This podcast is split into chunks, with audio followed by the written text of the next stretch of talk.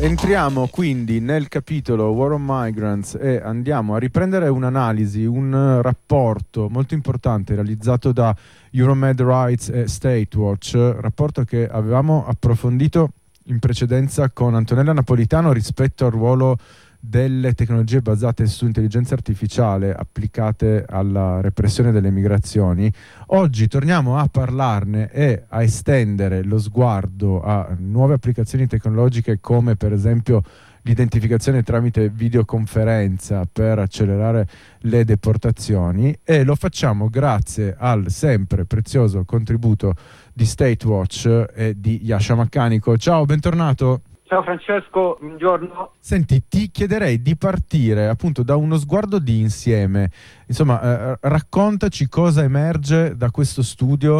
eh, soprattutto in termini di evoluzione, di tendenze in qualche modo cronicizzate negli anni e eh, anche quali siano i principali effetti di questa tendenza eh, alla, a, allo sviluppo di eh, frontiere tecnologiche e all'estensione di queste, insomma, all'interno di tutto tutto il campo di intervento del, delle agenzie europee di, di, repressione dei flussi migratori.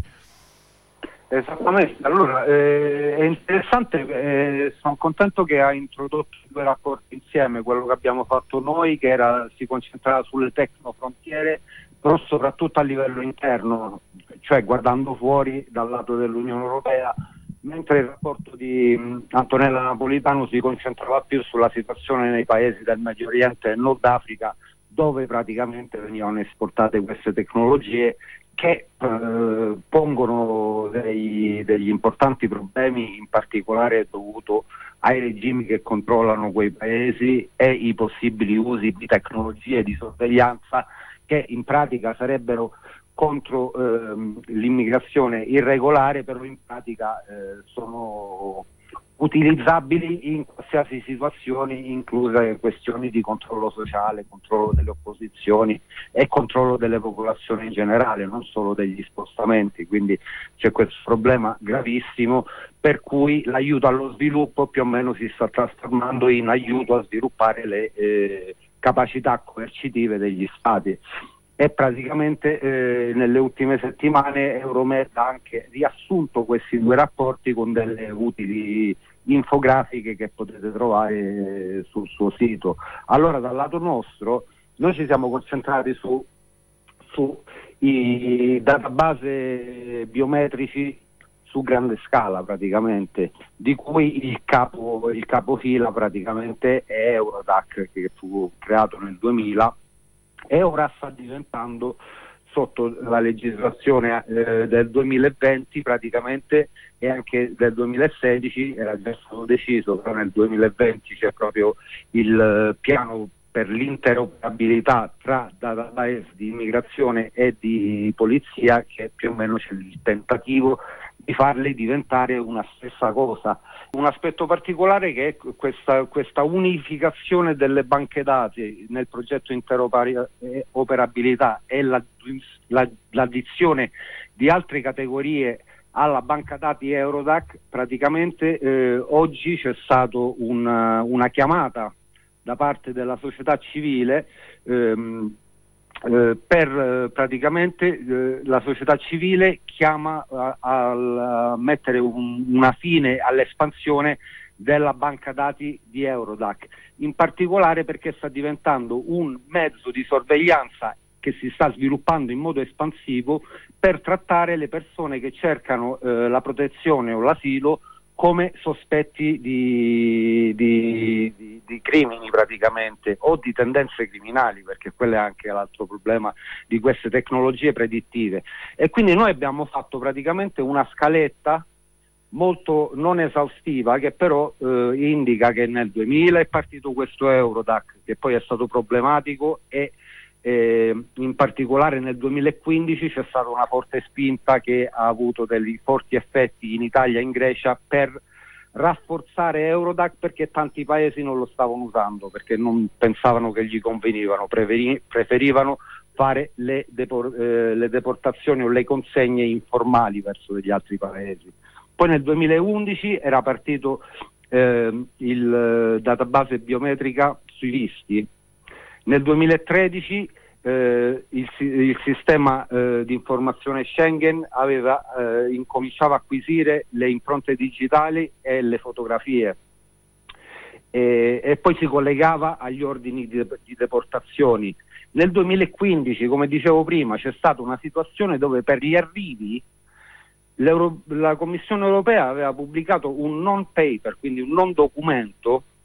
che diceva che praticamente c'era bisogno di eh, raccogliere le impronte digitali del 100% delle persone che arrivavano e che però finché non succedeva quella cosa in realtà non godevano del tutto dei loro diritti, quindi era più o meno un modo di subordinare l'umanità delle persone e il fatto che, eh, dove, che dovessero usufruire dei diritti umani sottopo- subordinare questa cosa al fatto di se avessero consegnato le loro impronte digitali, che è quello che è stato fatto attraverso l'approccio hotspot.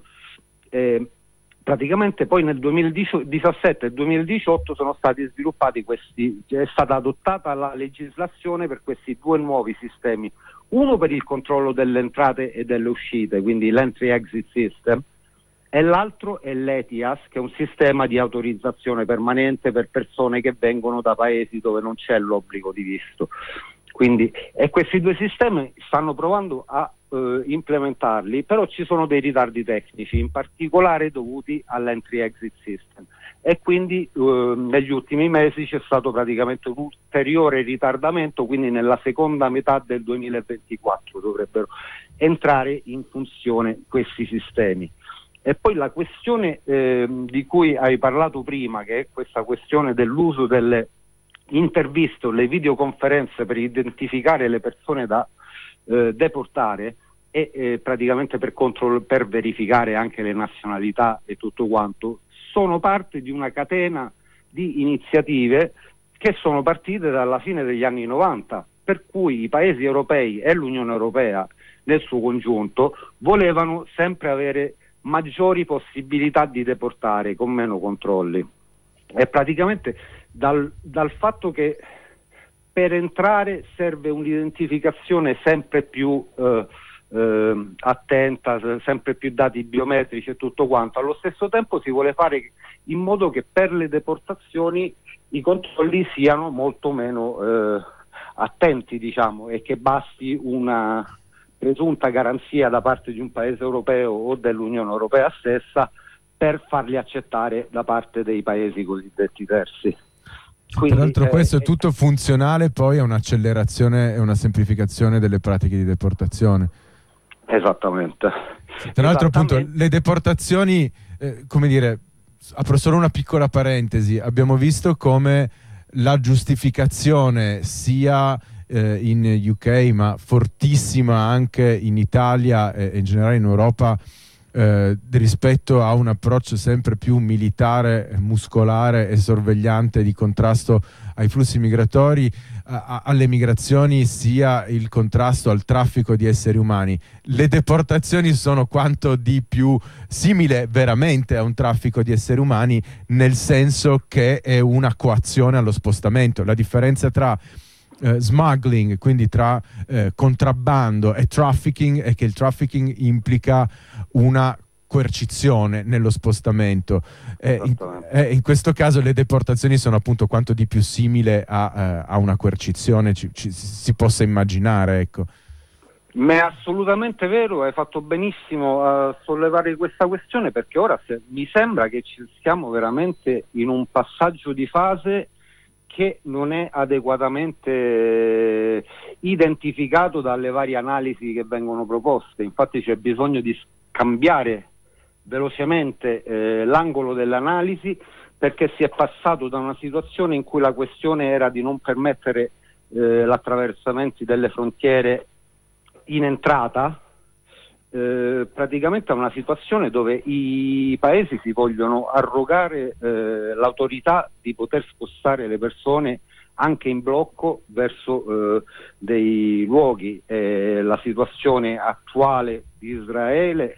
ne un, uh, suscita questa preoccupazione in modo enorme, però già i piani che aveva messo in campo l'Unione Europea in particolare per trasformare il Niger in un uh, hub, un luogo di coordinamento per le deportazioni anche per cittadini che non erano nigerini, era un, un, piano che andava verso il fatto che gli stati possano spostare le persone dove decidono loro o dove più gli conviene o dove gli è possibile effettuare le deportazioni. Quindi c'è stata questa insistenza che è stata costante anche con la Tunisia, anche con il Marocco, per provare a fare in modo che accettassero le deportazioni o i, i rimpatri, come li chiamano sbagliatamente le autorità, ehm, verso i loro paesi anche di persone che non erano di quelle nazionalità per, po- da, per fare in modo che poi da lì si possano organizzare le deportazioni verso i, i veri paesi di origine. Sì, certo, e... come il modello Ruanda da un lato, quello Albania adesso più recente e, e via dicendo. Esatto, e da quel punto di vista è interessante che eh, da un lato eh, la Corte Suprema inglese ha detto che il piano Ruanda eh, assolutamente non si può fare, in particolare dovuto alle condizioni in Ruanda, però non ha escluso la possibilità di tali piani se ci fosse una situazione dove i diritti umani vengono eh, rispettati. Diciamo. Il piano Albania è diverso nel senso che prova a stabilire delle zone in cui c'è giurisdizione italiana in territorio albanese, almeno per quei campi, almeno per il maltrattamento delle persone. E quindi eh, è, è, è, come un tentativo di eh, andare intorno al fatto che nel 2018 per un piano simile, si parlava di Tunisia in quel caso, ehm, è stato detto da, dalla Commissione, ha fatto uno studio di fattibilità che più o meno ha detto che no, consegnare i paesi in un paese terzo senza eh, che, eh, che, abbiano le, l'accesso alle procedure d'asilo in territorio europeo è uguale, è, è effettivamente la definizione del refoulement che è proibito dal diritto internazionale. Però poi poneva come, poss- come, si potrebbe fare e diceva che non era una cosa desiderabile nemmeno utile e nemmeno efficace, però l'unico modo per farlo sarebbe di avere una giurisdizione europea in territorio estero, però il rapporto di, que- di tali piani con un approccio neocolonialista certo. mi sembrano abbastanza evidenti. Sì, ne abbiamo parlato diverse volte, come ci raccontavi anche in altre occasioni. Eh, questo genere di interventi propone poi come conseguenza il potenziamento di eh, regimi autoritari e oltre a quello anche l'incremento del rischio e della letalità degli spostamenti, nonostante la retorica secondo la quale eh, stiamo facendo tutto questo per evitare le morti prodotte dai trafficanti di esseri umani, mentre invece è molto evidente come una maggiore difficoltà di spostamento, la sovrapposizione di dispositivi di sorveglianza o militari eh, alle, lungo le traiettorie o alle frontiere sia un fattore di rischio e di letalità eh, ancora, più, ancora più forte. Ecco. Rispetto ancora a quanto dicevi della, della videoconferenza, e più in generale di tutto l'apparato sorvegliante da Eurodac in avanti, eh, sono anche tecnologie in qualche modo eh, di precriminalizzazione, al di là poi delle svolte di tecnologie predittive, eccetera, e anche il fatto di stabilire immediatamente come una categoria di esseri umani che può essere estesa a chiunque cerchi di spostarsi con gli unici mezzi che ha a disposizione, ricordiamoci anche questo, implichi una, eh, una sua criminalizzazione, implichi il suo ingresso all'interno di questa categoria. E tra l'altro la parabola della videoconferenza che per esempio qua in Italia abbiamo visto introdursi con eh, i processi per le persone in regime di 41 bis fino a estendersi eh, come potenziale scelta eh, di svolgimento dei processi a discrezione del, del magistrato, del, dell'organo giudicante. An- questo implica anche con la sottrazione dei corpi eh, una sottrazione degli individui dal campo empatico che dovrebbe sempre esistere. Tu una persona non la vedi più come persona, ma la vedi semplicemente come un insieme di pixel su uno schermo e questo è un altro elemento eh, in qualche modo di eh, neutralizzazione tecnologica della persona che, che hai davanti.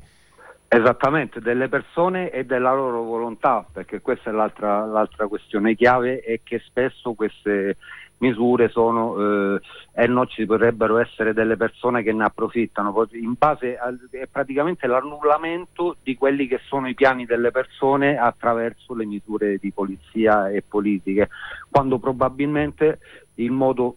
più sano di eh, avere delle migrazioni che sono ineluttabili viste, vista la, le diseguaglianze globali eh, non è una cosa che, che, che, si può realmente fermare perché eh, le cose sono sempre state così, eh, no, non, sembra semplicemente un modo di togliere eh, potere e speranze alle persone perché eh, qualsiasi sia il loro piano, se viene compiuto eh, praticamente dal punto di vista delle politiche europee è una disfatta praticamente se c'è un esito positivo per la persona che, che è emigrata senza averne il permesso, che ed è una situazione veramente strutturalmente dannosissima. E quindi in collegamento con quella questione delle videochiamate, eh, volevo segnalare che anche in questi sforzi per l'esternalizzazione, praticamente soprattutto il meccanismo Mocadem di cui abbiamo parlato in un'altra occasione, sono, c'è un costante lavoro su tutti i paesi di controllo per vedere se si possono A creare questi return case management systems che poi sono anche nel rapporto sulle tecnologie di frontiera, che sarebbe un sistema eh, informatizzato praticamente per eh, collegare gli ordini di espulsione con le possibilità di deportarli e incorporando anche i sistemi nei paesi terzi praticamente, quindi creare una piattaforma elettronica che facilita lo scambio di informazioni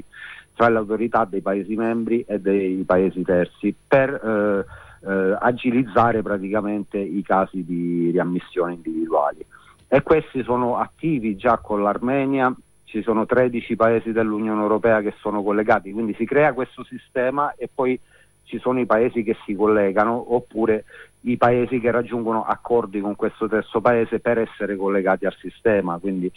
eh, in Armenia ce n'è uno che è data dal 2019 e 13 paesi sono collegati. In Azerbaijan stanno creando uno di nuova categoria praticamente,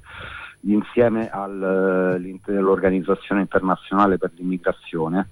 e quindi lì sarà un progetto pilota praticamente. In Bangladesh lo stanno finanziando, eh, in Costa d'Avorio si stanno prove- provando, però piano, eh, la Costa d'Avorio ha, ha, ha, posto dei blocchi, quindi c'è, c'è un, un, una situazione con tutti questi paesi che stanno controllando, però la cosa più importante è che ci sono le punizioni praticamente che si possono fare attraverso il rendere più difficile l'ottenimento dei visti, allungare i tempi, aumentare i costi praticamente. E il primo caso in cui è stato adottato è stato contro il Gambia praticamente. E Questo rientra sempre, scusa, rientra sempre all'interno, eh, intanto riprendo solo Mocadem per chi non avesse seguito le puntate precedenti, è questo meccanismo di coordinamento operativo per la dimensione esterna della migrazione, eh, delle migrazioni e quindi è l'insieme di sforzi di coordinamento europeo per la gestione della frontiera esterna e come ci raccontavi tu eh, assume un ruolo non solo neocoloniale direttamente ma anche di sanzione verso chi non vi aderisca in modo eh, fattuale. Chi non si presta ad aderire ai progetti eh, di esternalizzazione delle frontiere europee, ecco che viene sanzionato rispetto all'accessibilità della sua popolazione ai programmi di, di migrazione. Esatto, è come, è come, un passaggio dalla diplomazia a quasi un ricatto, però eh, lì ci entra pure il concetto di Team Europe che è stato usato molto recentemente e praticamente tutti i paesi e l'Unione Europea devono fare pressione sugli stessi punti contro le, eh, contro le autorità dei paesi terzi praticamente. E in quel senso è anche importantissimo quello che è successo pochi giorni fa ehm, in Niger con l'abrogazione della legge del 2015 che era stata imposta per criminalizzare pesantemente perché ci sono, eh, ci sono con, condanne che possono raggiungere i 30 anni praticamente per questioni di immigrazione irregolare. E il fatto che molte persone non necessariamente criminali, eh, incluse persone che si dedicano alla mobilità come i tassisti oppure le persone che vendono beni di prima necessità, praticamente sono stati presi nelle maglie della criminalizzazione contro l'immigrazione irregolare se, ci, se hanno servito in qualche modo delle persone di cui eh, lo status non era, non era garantito. E quindi c'è stata l'abrogazione di questa legge insieme all'effetto ret- retroattivo e quindi quello che probabilmente succederà sarà il rilascio delle persone che sono state arrestate in Niger dal 2015 e c'era stata una forte pressione della società civile e anche una causa presso la corte dell'ECOWAS che è l'associazione delle, delle, degli stati de, dell'Africa occidentale praticamente portata anche con l'aiuto dell'ASGI ma anche Alarm Phone e altre associazioni africane per i danni che stavano creando proprio i danni sociali che stava creando. E allo stesso tempo la settimana scorsa c'è stata anche una lamentela da parte del, della società civile senegalese e in particolare la rete il réseau uh, Migrazione Development quindi Remide è praticamente firmata da molte associazioni non solo senegalesi anche camerunesi e di altri paesi africani diretta alle, ai consolati degli stati europei per dire in primo luogo che quando non le concedono i visti, in primo luogo che concedono troppo, troppo pochi visti e in secondo luogo che è assurdo il fatto che si devono pagare dei costi altissimi per loro quando spesso non gli viene concesso il visto. Quindi c'è stato proprio un caso di pressione diretta da parte delle società civili africani pres- verso le rappresentanze diplomatiche europee. Secondo me questo è un, uno spostamento veramente importante anche perché segue la mobilitazione che c'è stata a Dakar eh, qualche mese fa eh, contro Frontex, che è uno dei luoghi dove eh, è prevista la sua espan- la espansione della presenza dell'Agenzia europea per il controllo delle frontiere esterne. Sì, per fortuna Abolish Frontex eh, in Senegal sta assumendo una dimensione importante e eh, rispetto a quanto dicevi, soprattutto ris- per quanto riguarda il Niger, eh, mi viene da ipotizzare come queste scelte eh, della nuova giunta, diciamo, nigerina ehm, abbiano anche un, assumano anche un ruolo di messaggio rispetto a un nuovo assetto geopolitico, nel senso che così eh, come il Niger è stato fortemente investito, l'abbiamo raccontato in diverse occasioni, eh, del ruolo di gendarme per quanto riguarda la traiettoria eh, del, del, Sahel e via, dice, e via dicendo. Um, nel momento in cui all'interno della rappresentazione europea costantemente si eh, identificano le persone migranti deumanizzandole totalmente come eh, armi, la uh, weaponization, la armificazione delle persone migranti e tutto il concetto di guerra ibrida eh, di cui spesso eh, appunto i narratori della migrazione eh, utilizzano appunto questo concetto per rappresentare le persone che si spostano come dirette eh, a scopo bellico, insomma, non utilizzando armi ma utilizzando gli spostamenti come elemento di destabilizzazione, ecco che a questo punto eh, questo tipo di, eh, di, visione, questo tipo di rappresentazione diventa anche una possibilità di interferenza sull'ambito geopolitico. Il Niger dice ok, mh, non accettiamo questo discorso, ci schieriamo a questo punto verso un'altra polarizzazione geopolitica e non aderiamo più a determinati strumenti eh, di, di messa in atto concreta sul nostro territorio. Eh, di, di, guerra ibrida, appunto. Aggiungerei solo un'ultima sottolineatura eh, che eh, riguarda che cosa diventiamo anche noi all'interno dei confini della Fortezza Europa. Riprendendo quanto raccontavi all'inizio, eh, ovvero il ruolo delle tecnologie di identificazione biometrica delle, delle, persone e l'estensione della loro applicazione. La cronologia che ci hai raccontato evidenzia molto chiaramente una tendenza eh, verso, consolidata verso il ricorso eh, a determinate tecnologie e di conseguenza alla conformazione di uno specifico modello di relazione tra Stato, diciamo tra potere, identità e persone. Eh, non dobbiamo dare per scontato che questo modello sia l'unico immaginabile innanzitutto o che sia eh, la conseguenza eh, dettata dall'accesso eh, a determinate tecnologie ben, esclusivamente, bensì che sia il risultato di una spinta di eh, interessi e di vettori anche industriali eh, come la promozione fortissima di determinati settori eh, militari sorveglianti che sono quelli che poi realizzano queste tecnologie e allo stesso tempo di vettori politici. Quindi abbiamo da un lato i vettori industriali come Leonardo per citarne uno come Thales e via dicendo che promuovono le tecnologie di controllo biometrico alle frontiere eh, e in generale tutto il modello della schedatura biometrica della popolazione migrante, ma allo stesso tempo eh, abbiamo dei vettori politici, ovvero la dimensione narrativa, eh, quella che tutela le diseguaglianze, che difende militarmente le diseguaglianze e le gerarchie di classe all'interno eh, della fabbrica globale del pianeta e in qualche modo andiamo progressivamente a normalizzare questa relazione di identità biometrica tra individuo e potere e in qualche modo l'assumiamo anche noi. Eh, progressivamente più iniziamo a eh, consolidare questa applicazione verso quei bacini di popolazione che sono le persone che si spostano, che cercano di muoversi e che non possono superare determinati varchi perché il loro corpo diventa la loro password di accesso o di negazione, progressivamente quando diventerà totalmente normalizzato questo processo toccherà anche in qualche modo alle gerarchie di classe all'interno della stessa Europa probabilmente. Esattamente, esattamente perché hai fatto benissimo a collegare tutto ciò alla questione del, del discorso praticamente che arriva dalle, dalle istituzioni sul fatto della trasformazione di dei migranti in armi per la guerra ibrida, perché per esempio abbiamo, abbiamo, appena visto che la Finlandia sembra aver chiuso le sue frontiere orientali, eh, lasciandone aperta solo una che sta praticamente nel circolo polare artico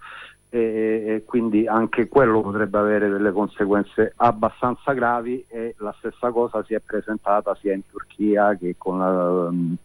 con altri paesi, con, con la Bielorussia e quindi sono tutte cose che permettono al campo militare e al campo dell'immigrazione di unificarsi e allo stesso tempo si sta facendo la stessa cosa con la questione del terrorismo. E ora da quando è partito il conflitto eh,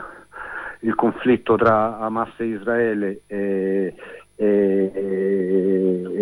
ed è aumentata un po' eh, anche l'islamofobia e la tendenza a identificare il musulmano con il terrorista, almeno da parte di alcuni governi, e sto pensando al governo francese in particolare che ha, effettuato un'espulsione verso l'Uzbekistan la settimana scorsa, nonostante la Corte europea dei diritti umani gli avesse detto di sospenderla perché eh, c'erano degli indici di radicalizzazione. Ehm, praticamente eh, sembra che eh,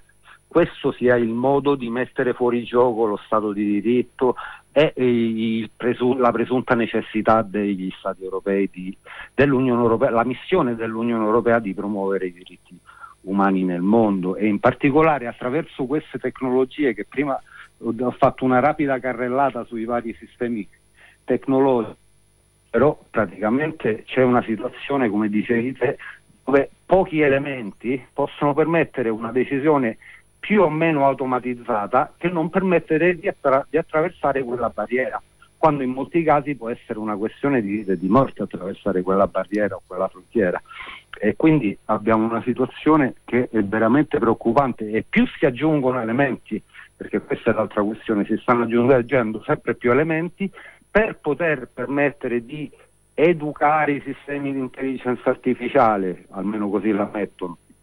eh, che permettono di eh, prospettare il fatto che ci sarà una tale, un tale espansione, proliferazione dei diversi criteri in base ai quali si può essere esclusi, che praticamente eh,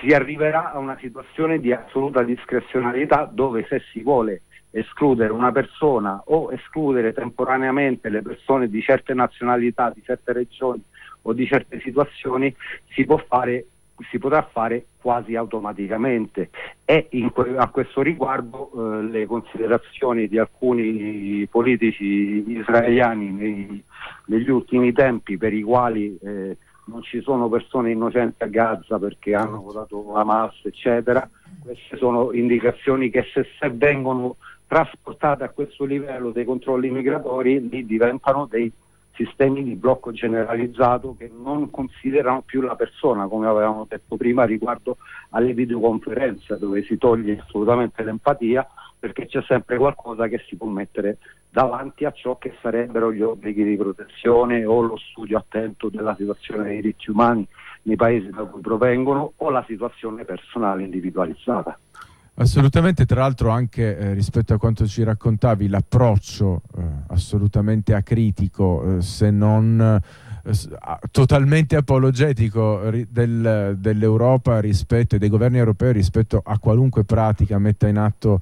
eh, la, la, teocrazia israeliana in qualche modo produce poi anche all'interno del territorio europeo una forma di israelificazione della società del controllo degli spazi pubblici, ma questo sarebbe un capitolone enorme che non stiamo ad aprire adesso perché eh, la, la, puntata giunge al termine. Io ti ringrazio ancora, eh, grazie sia a te sia a State Watch per eh, il prezioso lavoro che portate avanti. Un caro saluto. Grazie.